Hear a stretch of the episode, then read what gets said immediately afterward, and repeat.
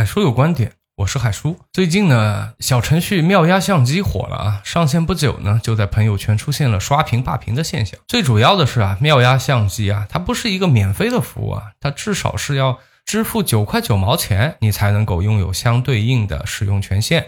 那么在其他应用程序免费低价内卷的情况下，妙压相机呢，它提供的不免费的 AI 服务，同样能够实现病毒式的传播啊。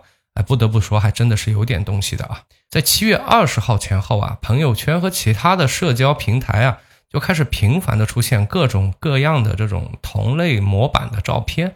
那不管是拍摄的用光、布景，还是图片的质感来看的话呢，啊，都非常的显得非常的高级啊，感觉是一个摄影工作室某一个摄影工作室的一个手笔。但实际上，它就是妙压相机的 AI 虚拟分身。如果你对 AI 技术有一定的了解啊，如果你也是一个数码爱好者，像这样的数字分身呢，你可能早已经玩过了。大概在两三个月前吧，你可能就已经玩过了啊。当时用的一定是 Stable Diffusion。如果你自己动手玩这个数字分身的话呢，那甚至它它不会是套用了某个模板，你有更大的创作空间和创作平台，你可以不限题材，甚至把自己 P 到一个电影的场景当中。如果水平够高的话，甚至看不出任何的违和感。这个事情呢，在好几个月前，有很多的数码博主都做到了，并且纷纷拍了视频。但是呢，非常遗憾，Stable Diffusion 它并没有火。最起码你也不能说它不火吧，它还是火的啊，跟那个 Mid Journey 一样。但是它的火爆程度和今天的妙压相机相比，根本无法相提并论。而妙压相机呢，大多数 AI 生成的图像应用采用的都是开源的 Stable Diffusion 的模型。是的，没人去深究这个技术到底是谁开发的。大家更在意的是我用起来是否便捷，是否方便啊？在这一点上。国内大多数的互联网大厂都要领先于国外的互联网公司的一句话概括就是：我们不太愿意去做底层技术的开发，而在应用层级上的改良和优化，那绝对是一骑绝尘，领先于全球的。比如手机不也这样吗？对吧？安卓和苹果系统哪个都不是我们开发的，但是基于安卓的优化，也许我们就是做的最好的。但不论怎么样，妙鸭还是做到了很多人想要做但是没有做出来的一个服务，得到市场的回报也是理所当然的。当时我在用 Stable Diffusion 的时候，我就有想过啊，就现在还有多少人有台式机啊？就算说他有台式机的话，那么它的配置够吗？对吗？因为如果你是呃，老爷机的话，那你肯定玩不动的。对于大部分用手机平替掉电脑的用户来讲的话，他们又如何来感受 Stable Diffusion 带给我们的 AI 的这种那种视觉上的冲击和体验呢？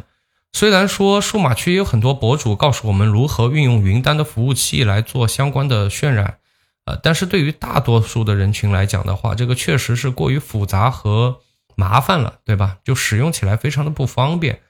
而所有这些问题，妙压相机都帮我们解决了。九块九的价格，傻瓜式的操作，只需要上传二十张自己的照片，就可以得到各种各样风格的写真啊、证件照啊，对吗？你永远相信一句话：九块九买不了吃亏，买不了上当，甚至是你可以在家里玩上一个周末，这个不香吗？那么妙压相机火到发烫，它到底赚了多少钱呢？官方并没有公布这方面的数据啊，但是动不动几千人在前面排队啊，你大概可以推测出来，妙压这个相机应该是赚了一波盆满钵满了。那这次妙压相机的火爆出圈呢，不仅仅是一次 AI 技术的普及。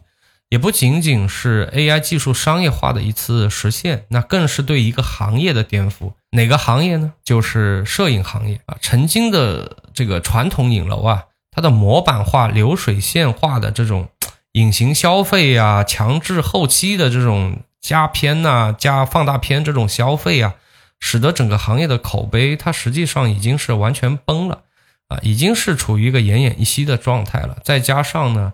房租啊，广告费呀，佣金啊，对吧？然后运营成本呐，这些越来越高，所以当最美证件照和最美写真这个风一吹啊，这个传统影楼就受到了很大的冲击啊，就倒下了。平替他们的呢，就是呃前面这几年非常火的海马体和天真蓝。和传统影楼动辄上千上万的消费不一样，海马体呢主打一个性价比，除了证件照以外呢，它的拳头产品就是写真。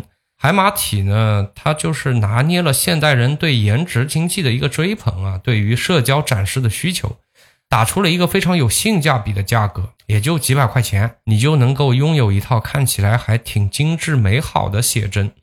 这套打法呢，在过去几乎就是力挽狂澜，战无不胜。但是啊，这次妙压相机的横空出世呢，硬生生的把几百块钱的一个价格战直接拉低到了九块九。不光便宜啊，你甚至不需要预约化妆造型，一切交给九块九的新技术就全部搞定了。反正都是流水线，对不对？你去这个。你跑到海马体或者天真蓝走的也是流水线，不可能是个人定制的啊，都是你有我有大家有，反正都是套模板，有必要亲临现场吗？啊，大家都是奔着目标去消费的啊，只要最后出来的东西我感觉满意就 OK 了。只要最后看到照片能让自己眼前一亮，这就是完成目的。那么直接用妙压相机，它不更香吗？啊，所以说原本属于海马体的这个优势啊，便捷便宜啊，现在已经被 AI 卷的沙滩上去了。再多扯几句啊，传统影楼啊，海马体啊，天真蓝呢，那他们如何应对这次妙压相机的竞争呢？我现在所能想到的就是降本增效。在这个 AI 技术逐渐普及的时代，如果你排斥新的技术，那一定会被这个技术所取代。最好的方式呢是拥抱这个技术，比如之前的摄影工作室，大量的人力是放在了美妆和后期这两个事情上，实际上摄影师的占比并不太高的。而现在 AI 技术完全可以通过人脸识别一键进行修片，可能马上投入商用的话，在某些地方还有所欠缺。但是你一定要相信 AI 的这个技术的进步的速度，它很快就能够做出你们人工都做不出来的更好的效果，更细腻的效果。最最重要的是，它便宜啊，对吧？它不要钱呐，你只需要供个电费，供一个可能到时候的一个接口的使用费就 OK 了，肯定要比这个人工便宜的多得多。美妆呢，其实同样的道理啊，实际上现在只需要做一些基础的化妆就可以了，不需要像过去那样做太过于精致的美妆。AI 美妆和美颜是不一样的，它在保留人物。这个面部细节和皮肤毛孔的这种细节的这种质感的同时啊，它能够通过算法给你填上最合适的美妆效果。所以说，以后工作室啊，也可以在化妆师这个岗位上进行一定的啊成本节约，对吧？就是进行一些员工的优化。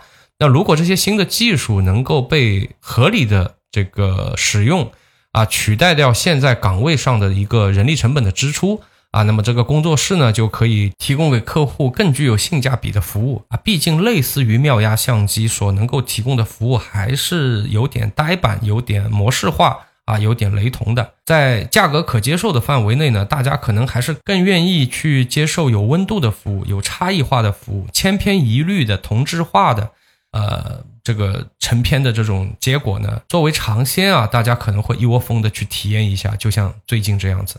但是从长远来看的话，啊，这种热情和热度是很难去持续的。不论怎么讲啊，妙鸭这波钱呢，肯定是被他赚到了啊。希望我们的互联网大厂啊，不仅仅在应用端上发力，也能够在底层应用上有所成就啊。好了，这是我的一个美好的期望。那么这期节目呢，就跟大家先聊到这里了。我是海叔，做了二十年的生意。对于商业市场呢，有了自己独特的见解。如果你喜欢我的节目，希望你能点赞、关注、转发。那么今天这期节目呢，就先聊到这里了，让我们下期再见，拜拜。